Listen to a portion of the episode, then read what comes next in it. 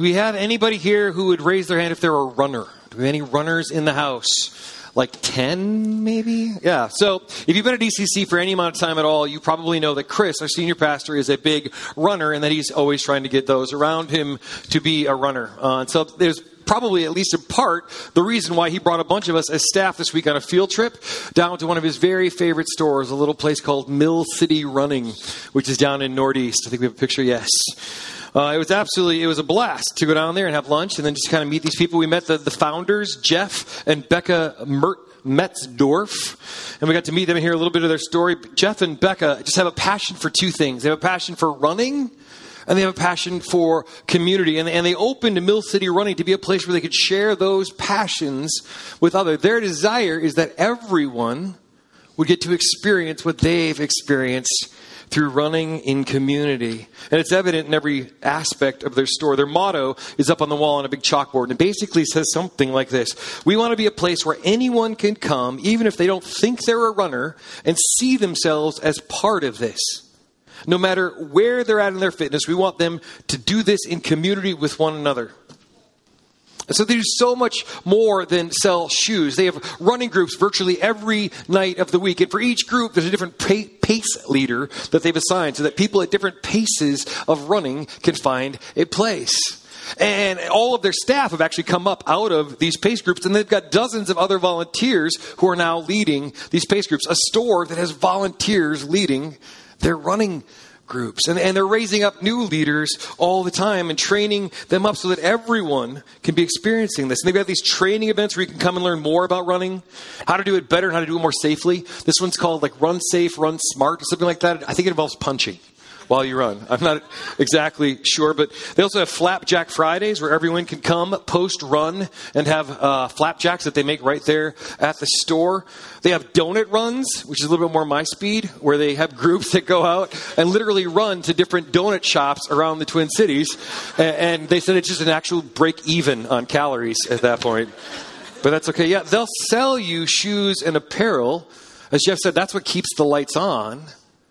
But they're about so much more than just selling shoes. Eh, all of that is just a means to a much larger end, a much bigger purpose for existing. They've built this whole community of people that are about so much more than shoes. They love running and they love community. And so they're so excited that they want everyone else to be able to experience what they've experienced, to experience the transformation that they've experienced in their lives and in their community as a result of running. They want everyone to experience running with us. That sound familiar? For anybody who's been around ECC for any amount of time, our invitation is experience God with us. They are, in very real ways, making disciples of running. In fact, more than that, they are making disciples who make disciples of running. That's how passionate they are about what they're doing. And it's fun to see. I mean, even if you're not a runner, and I'm not yet a runner, uh, I'm maybe not ever going to be a runner, it almost makes me want to become a runner. Almost. the donuts. but I think it also, I think, invites us, asks us, maybe forces us to ask questions about what we're doing as a church, as Emmanuel, as a church in America. It forces us to ask the question Are we making disciples? Are we so excited about God has done in our lives that we can't wait to tell people that we're not, we can't wait to share that story, to telling everyone all, all about it, that we're wearing the shirts and we're inviting others to experience God with us in community? Or are we maybe sitting around the store talking about how great running is, but never actually getting out of the store on a run? Never actually inviting our neighbors to join us, getting more and more knowledge about running and buying the right gear so we look like runners, but slowly getting more and more out of shape. That's the question. Are we making disciples? Is the church in America making disciples? According to the research that I've found, perhaps we, we aren't. 82% of the unchurched are at least somewhat likely to attend church if invited, but only 2% of church members invite an unchurched person to church. 98% of churchgoers never extend an invitation in a given year. Lifeway Research, who did this, reports that in a study of Christians, when asked, about how many times in the past six months have you personally shared with someone how to become a Christian? I think we have that chart as well. There we go. 61% said zero times in the last six months. Uh, 16% said one time, 9% said two times. So, where are you on that chart? If I'm honest, I got to tell you, I'm, I'm part of the 61%. I mean, I talk about this stuff all the time because I'm a pastor and I'm up front. But the truth is, like, personally shared with somebody how to become a Christian. I think you might have to go back a lot farther than six months in my life, frankly, on a personal one on one basis. It's interesting. It's not just that we, that we don't know that we're supposed to be doing this. In the same study, when they asked the group if they had a responsibility to share my religious beliefs about Jesus Christ with non Christians, nearly 80% of the respondents either agreed somewhat or agreed strongly.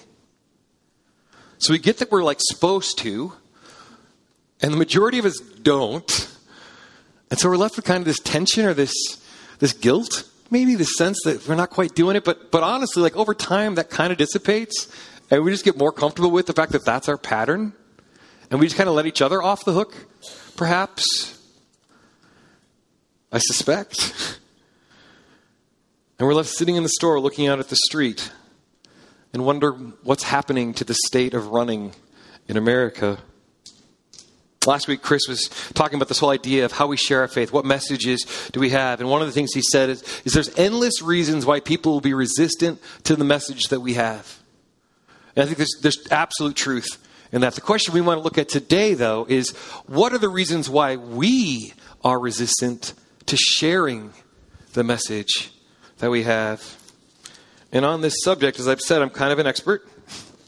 Not because of the research I've done, but because I'm kind of resistant to sharing my faith. I've made a pattern of that, in fact. And so I can tell you some of the reasons that I've identified in my own life of why it's hard for me in a personal one on one relationship with my neighbors, with coworkers. Well, my coworkers are all Christians because I work at a church. Um, but with, with, my neighbors, with friends, uh, why is it hard for me? Last week, uh, last Wednesday night was the last night of regular youth group. And this, is, this was the subject, actually, that youth group talked about, Dan and the students. And he asked them, what are the, the reasons that they're resistant? What are the struggles they have with sharing their faith? And a lot of the reasons they shared were, were, were very similar to the struggles that I've had. And so let's look at some of those. The first one that I, I have personally, and that maybe you can identify with, I call the mute button. I think somewhere along the line, many of us, myself included, got the message that we don't actually have to talk about our faith in fact, perhaps maybe we shouldn't talk about our faith. We should just live it out. There's a quote that I've heard many, many times in sermons, and I'm sure you've heard it as well. It's St. Francis of Assisi, and he says, Preach the gospel at all times, and if necessary, use words. We've heard that, right? I mean, basically, we take that to mean live your life in such a way that you don't actually ever have to talk about your faith, to share your faith. In fact, it's preferable not to use words. Use words only if absolutely necessary. Right? It's clever, and I've heard it many, many times, but there's a couple of problems with this quote. Uh, the first is that Francis of Assisi never actually said it. In fact, he never said anything remotely like it. Uh, his message consistently through his life and through his ministry was your life had better match the words you preach. My life had better match the words that I preach. Don't have anything in your life that contradicts the message that you preach. And he preached. Words were his primary medium. He literally stood on street corners on bales of hay preaching to the masses, to whomever would hear. And then lived a life that matched that. Secondly, I think this very idea of living a life that is so good, and I got this idea from Dan, living a life that is so good that somehow people around us would get a complete picture of who God is and come to a saving knowledge of Jesus Christ based on our lifestyle is probably magical thinking. No one can be that good. I mean, that's at the very core of what we believe as followers of Christ, that none of us are good. That, that, none of us can be good enough of our own merit and our own effort. And in fact, it is only through the amazing grace of God that we can experience goodness at all. It's Him doing it in and through us. Yes, our lives have to match that. We have to live our values. We have to embody our values, as we talked about in the series. But our very message is that we aren't good enough. That's what's beautiful. That's what's amazing that God can do that even in broken, messed up people like us. Our lives must embody our values, but they must also and maybe first proclaim our message. We looked uh, last week at Romans 10. I want to look at it again today. It says, If you openly declare that Jesus is Lord and believe in your heart that God raised him from the dead, you will be saved. For it is by believing in your heart that you are made right with God, and it is by openly declaring your faith that you are saved. According to the Apostle Paul, it's more than just believing the right things. We have to also proclaim those truths openly. The gospel, the good news must be proclaimed. He goes on in just a couple of verses later in verse 13 to say this For everyone who calls on the name of the Lord will be saved. But how can they call on him to save them unless they believe in him? And how can they believe in him if they've never heard about him? And how can they hear about him unless someone tells them? And how will anyone go and tell them without being sent? That is why the scripture says, How beautiful are the feet of the messengers who bring good news. We're probably all familiar with the expression, you have to see it to believe it. But I think here Paul is saying they have to hear it to believe it. I think he's saying to them, they must hear the message, and I'm sending you. You must be the bearers of that message, the ambassadors of Christ. Those who share the gospel verbally, go and tell them. Tell them your words, your story, your experience of God show them this good news. I think what St. Francis actually taught was that it's both in the words we say and by the way we live out those values in the world that we proclaim the gospel. It's the same message that Paul had written in Romans 15 that we've looked at several times during the series. We're going to look at in more depth next week. Verse 17, it says, For I have reason to be enthusiastic about all Christ Jesus has done through me in my, year, in my service to God. Yet I dare not boast about anything except what Christ has done through me, bringing the Gentiles to God by my message and by the way I worked among them. Paul brought the gospel of Jesus Christ by his message, his words, and by the way, he worked that out in and among them. He did nothing that would in any way compromise or jeopardize the gospel that he had preached, the message, the picture of the kingdom that he had preached. I think a more accurate quote of St. Francis, therefore, might read something like Preach the gospel all the time, both by telling the story and then living the story out in your everyday life. It's not nearly as clever, but I think it actually reflects his heart more so, this idea of the mute button, the idea that we don't have to talk about it, I think that's one of the reasons. But I think an even more pressing reason, the reason that most of the youth group reported, the reason that I've experienced most in my life is fear. It is difficult, it is weird in our culture to talk about our beliefs. That's just off, that's off limits. And, and to in any way communicate to somebody else that, that you believe something and, and that perhaps they're wrong and that you're right just feels very, very uncomfortable to us. I mean, we think things like, what will people think? Will they think I'm a weirdo? We actually make up these narratives, these conversations in our mind of what that conversation might look like if we ever broach that subject with somebody who's not a believer, right? I mean, we talk about these things, these people who are friends of ours and coworkers, people with whom we would talk about any other subject. But on this one subject, we think that if, if we bring that up, they're going to react. They're going to get angry. They're going to call us a weirdo. They're going to break off the friendship. And it's just so true in our minds. But I think we have to ask the question is it true? Is that really what would happen if we talk about this thing that should be so central to who we are? I think we would suspect that they would see us as proselytizing them. Is anybody here familiar with the magical comedy duo Penn and Teller? Right? Chris is. The tall one is uh, Penn Jillette, and he's sort of the voice of the duo. He's the wisecracker, he's the funny man. And he's also a very outspoken atheist. He's made it very publicly clear his views on God. And so you, you, can, you can imagine that I was surprised this week when I was talking with my friend Jeff Olson, who's the pastor at um, Catalyst Covenant, and he shared this, this video with me. Let's watch.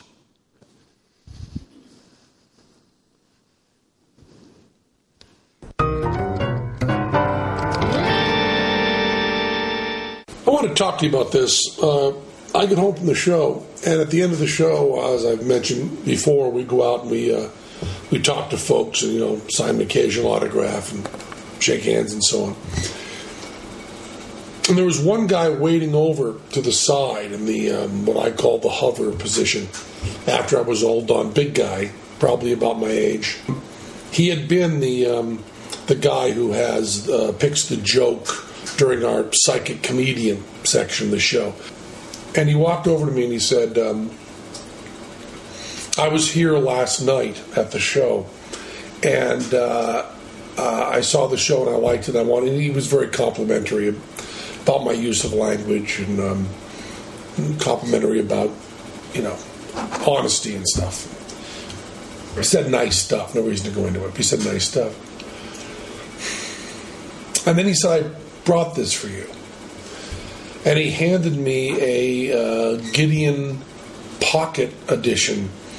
Um, I thought it said from the New Testament, but I also thought it was Psalms from the New Testament, right? Or, uh, Psalms from the New, just part of the New Testament.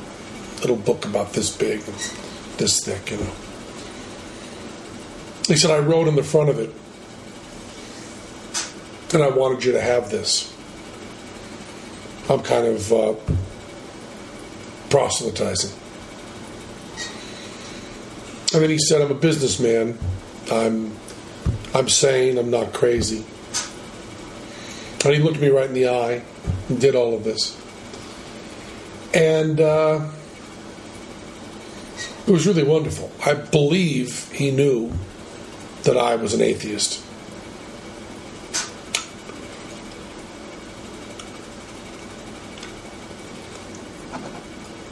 But he was not uh, defensive, and he looked me right in the eyes. And he was truly complimentary. It wasn't in any way, it didn't seem like empty flattery. He was really kind and nice and sane and looked me in the eyes and talked to me and then gave me this Bible. And I've always said, you know, that I, I don't respect people who don't proselytize. I don't respect that at all. If you believe that there's a heaven and hell and people could be going to hell or not getting eternal life or whatever, and you think that, uh, well, it's not really worth telling them this because it would make it socially awkward. And atheists who think that people shouldn't proselytize, just leave me alone, keep your religion to yourself. Uh, how much do you have to hate somebody to not proselytize? How much do you have to hate somebody to believe that everlasting life is possible and not tell them that? I mean, if I believed beyond a shadow of a doubt that a truck was coming at you and you didn't believe it, that truck was bearing down on you, there's a certain point where I tackle you. And this is more important than that. And I've always thought that, and I've written about that, and I've thought of it conceptually. This guy was a really good guy. He was polite and honest and sane, and he cared enough about me to proselytize and give me a, a, Bible, which had written in it a little note to me, uh, not very personal, but just you know, like your show and so on, and then like five phone numbers for him and an email address if I wanted to get in touch. Now, I know there's no God, and one polite person living his life right doesn't change that. Uh, but I'll tell you, he was a very, very, very good man. And uh, that's really important. And with that kind of goodness, uh, it's okay to have that deep of a disagreement. I still think that religion does a lot of bad stuff, but man, that was a good man who gave you that book. That's all I wanted to say. Interesting, right? I had never seen that before. Uh, it's just such an interesting snapshot into the mind, into the thought patterns of somebody who claims to be a non believer, who claims to be an atheist, to give us that sort of snapshot into what he thinks. Uh, that if we don't, if we actually believe this stuff and don't care enough about people to talk about it, what message is that sending? It's also really important to be sane, apparently, when you talk about your faith. He hammered that home. I think it's easy, perhaps, for some of us to kind of hear that message and go, "Well, I mean, yeah, he's a comedian, he's a magician, he's not necessarily representative of, you know, uh, of the average person out there, maybe." But I got to say, my research, I've, I've, found that perhaps his perspective does actually represent a fairly widely held openness to discussing matters of faith. A few years ago, Lifeway Research, who did that study that I was talking about earlier, uh, they did a study of young unchurched people, people who identified themselves as unchurched in America. And here's what they found 73% of unchurched 20 to 29 year old Americans consider themselves spiritual because they want to know more about God or a higher supreme being. 89% of unchurched young adults say that they would listen to what someone believes about Christianity. 63% of young adults said that they would attend church if it presented truths to them in an understandable way that relates to my life now. And 58% of 20 somethings would be likely to attend if the people at the church cared for them as a person. Isn't that interesting? According to that same study, 77% of those young people who self identify as unchurched say that they that, that believing in Jesus makes a positive difference in a person's life. And yet they stay away from church. I think we have to ask why. The truth is, these narratives, these conversations that we have in our mind, that we play out of how we think our friends and coworkers and, and people in our neighborhood are going to react to these conversations, they're simply not based in reality. Now, for sure, you can handle this badly. It's possible to be right and still be a jerk. you know, if you approach this, you know, pedantically and, you know, uh, is that even a word? Yeah, it is, right? Okay. Was it an appropriate word to use there? Okay, good. if you go in looking for a fight, if you're obnoxious and pushy and judgmental and you confirm all the stereotypes that people have about what Christians are, yes, this will go badly for you. But by and large, people in your life, your neighbors, your coworkers, your friends, are far more open to this than you think. Are you so bought into the value of the experience of God? You so believe that God can transform life. If you experience such transformation that you can't just not tell people about it, that you're willing to take the apparently very low risk of sharing that with someone in your life, someone that you care about. As I ask myself that question, which should be an obvious yes, it's not quite as obvious for me. And I think that brings us to not the final, but the last one we'll talk about today. The, the, the, last reason why perhaps I've struggled, and perhaps some of you have struggled in sharing this experience of God. I think finally it's that beyond the mute button and the fear, we ourselves have had too little experience of God ourselves. It's not bad theology. It's not bad doctrine. I think it's, it's more that all of this has just sort of become old hat, a little too familiar. We've been at it for a long, long time. My parents have a cabin over in Wisconsin. And for each of my kids, and for virtually every kid that's ever been there, one of the highlights of going up to Mudhen, their cabin, is this Jeep. This little plastic, hand me down, battery driven Jeep that has wheels that are completely bare at this point. And they will spend hours, this is an old picture, but they will spend hours and hours and hours driving around in this Jeep. In fact, they got to the point where they were fighting so much over who got to drive the Jeep that my parents actually went and bought a thrift store second Jeep. It's a proud moment when you see your son driving his Barbie car. But kids absolutely love, love, love. I mean, they're surrounded by beauty. They're surrounded by all these things that they could do, and they want to spend their time driving in this Jeep. Why? Because little kids absolutely love driving. Ben wants to drive all the time. He asks me, you know, he's eight and he wants to back the car out of the driveway, right? kids love driving. 15 year olds can't wait to turn 16. And then when they finally do turn 16, they're willing to do all of the family driving. They'll drive on trips, they'll drive on errands. I remember I used to always be like, I'll go get gas. I don't care. If you need the car washed. I totally will drive. Because we love driving. But I'll tell you, 25 years later, driving has lost a little bit of its shine for me. You know, basketball tournaments and family trips and kids fighting in the car. In fact, well, it kind of went from being this thing that was so exciting when we were little to becoming familiar and mundane, and eventually actually kind of feels like a chore, right? Now, it's not a perfect analogy because mine never are, but I think that's a little bit like what can happen in our faith relationships, in our understanding of God, our relationship with God, our experience of God. We start off so excited and so on fire and so passionate. And over time, it can become routine. It can become mundane. And eventually, it can even begin to feel like a chore. In fact, to my earlier point, I think the more time we spend just sitting around the store talking about running and never actually experiencing it, the more time that we go to church but don't actually go out and bring others in, the more our experience of God becomes about us. The more it becomes mundane to the point that it can even feel like a chore. It's why it's so important to be around new Christians, people that are new to faith. The church was never meant to be a group of lifelong Christians who just sort of grow old together in the faith and slowly the experience of God becomes mundane. That's messed up. If that's our experience of God, why would anyone want to experience God with us? As a church, we're meant to be bringing new people to faith, making new disciples of Jesus Christ, raising them up, mentoring them, building them. And in doing that, we get to experience that freshness. We get to see the world through their eyes. We get to see faith and experience God through their experience. Yes, we grow them up, but we are also grown.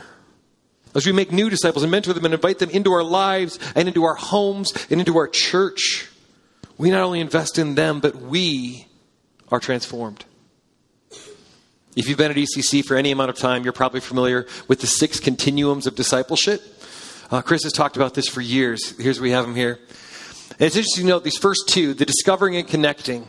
Okay? This is something that all of us are on a journey of doing. If you, if you attend ECC, this is our hope. This is our plan for you to grow as a disciple. This is how we define discipleship. And these first two are about this. It's discovering a more transformational walk with God. It's going to our neighbors and coworkers and friends and saying, people that are not even interested in faith become curious.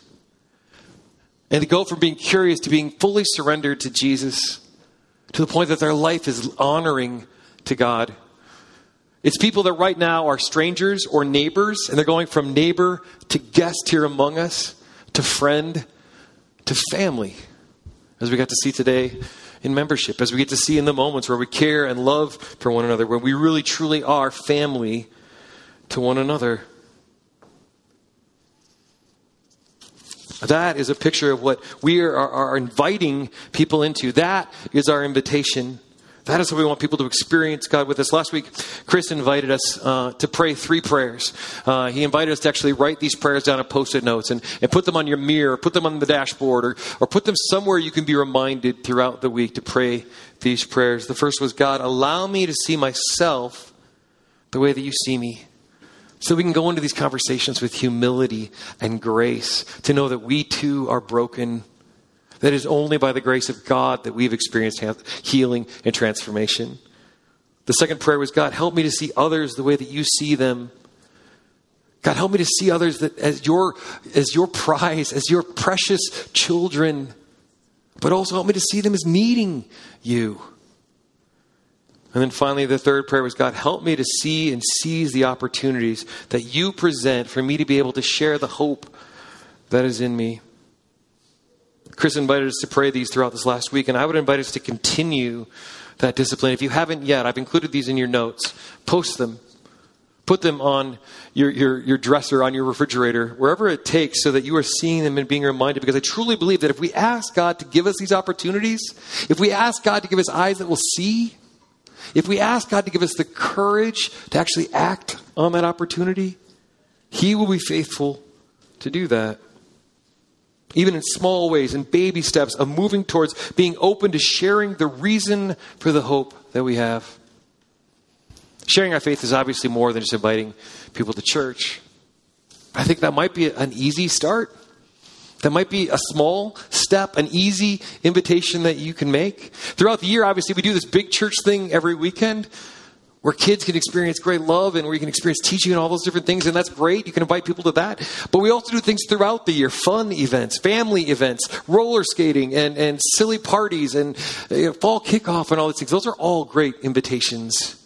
A couple weeks ago, we rented out this entire facility. I mean, the, the gyms, the pools, the whole deal, so that teenagers could come and stay until 2 o'clock in the morning, and then their very tired parents could come and be kind of grumpy the rest of the weekend.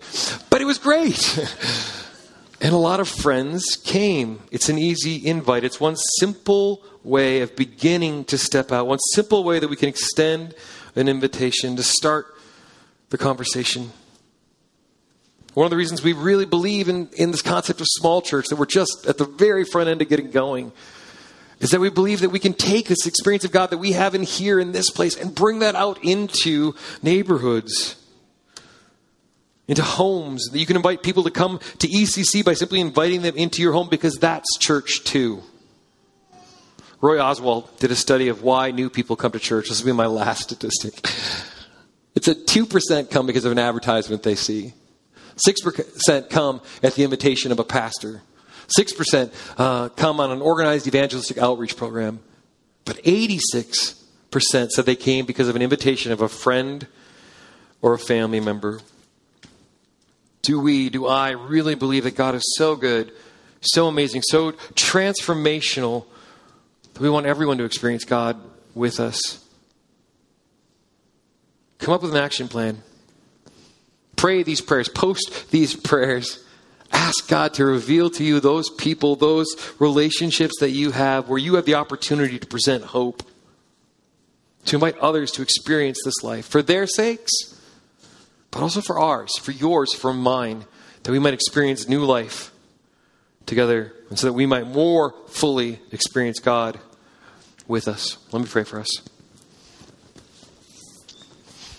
God, we thank you for your word. We thank you for these truths. We thank you uh, that you've called us into this mission that you are on to reclaim and to restore the world to yourself. But God, we also acknowledge in this place that there are elements of this that feel very uncomfortable for us. There are ways in which perhaps we've let ourselves off the hook, ways in which we, we've not let our own experience of you transform us to the point that we want others to experience it. So, God, for that, we repent.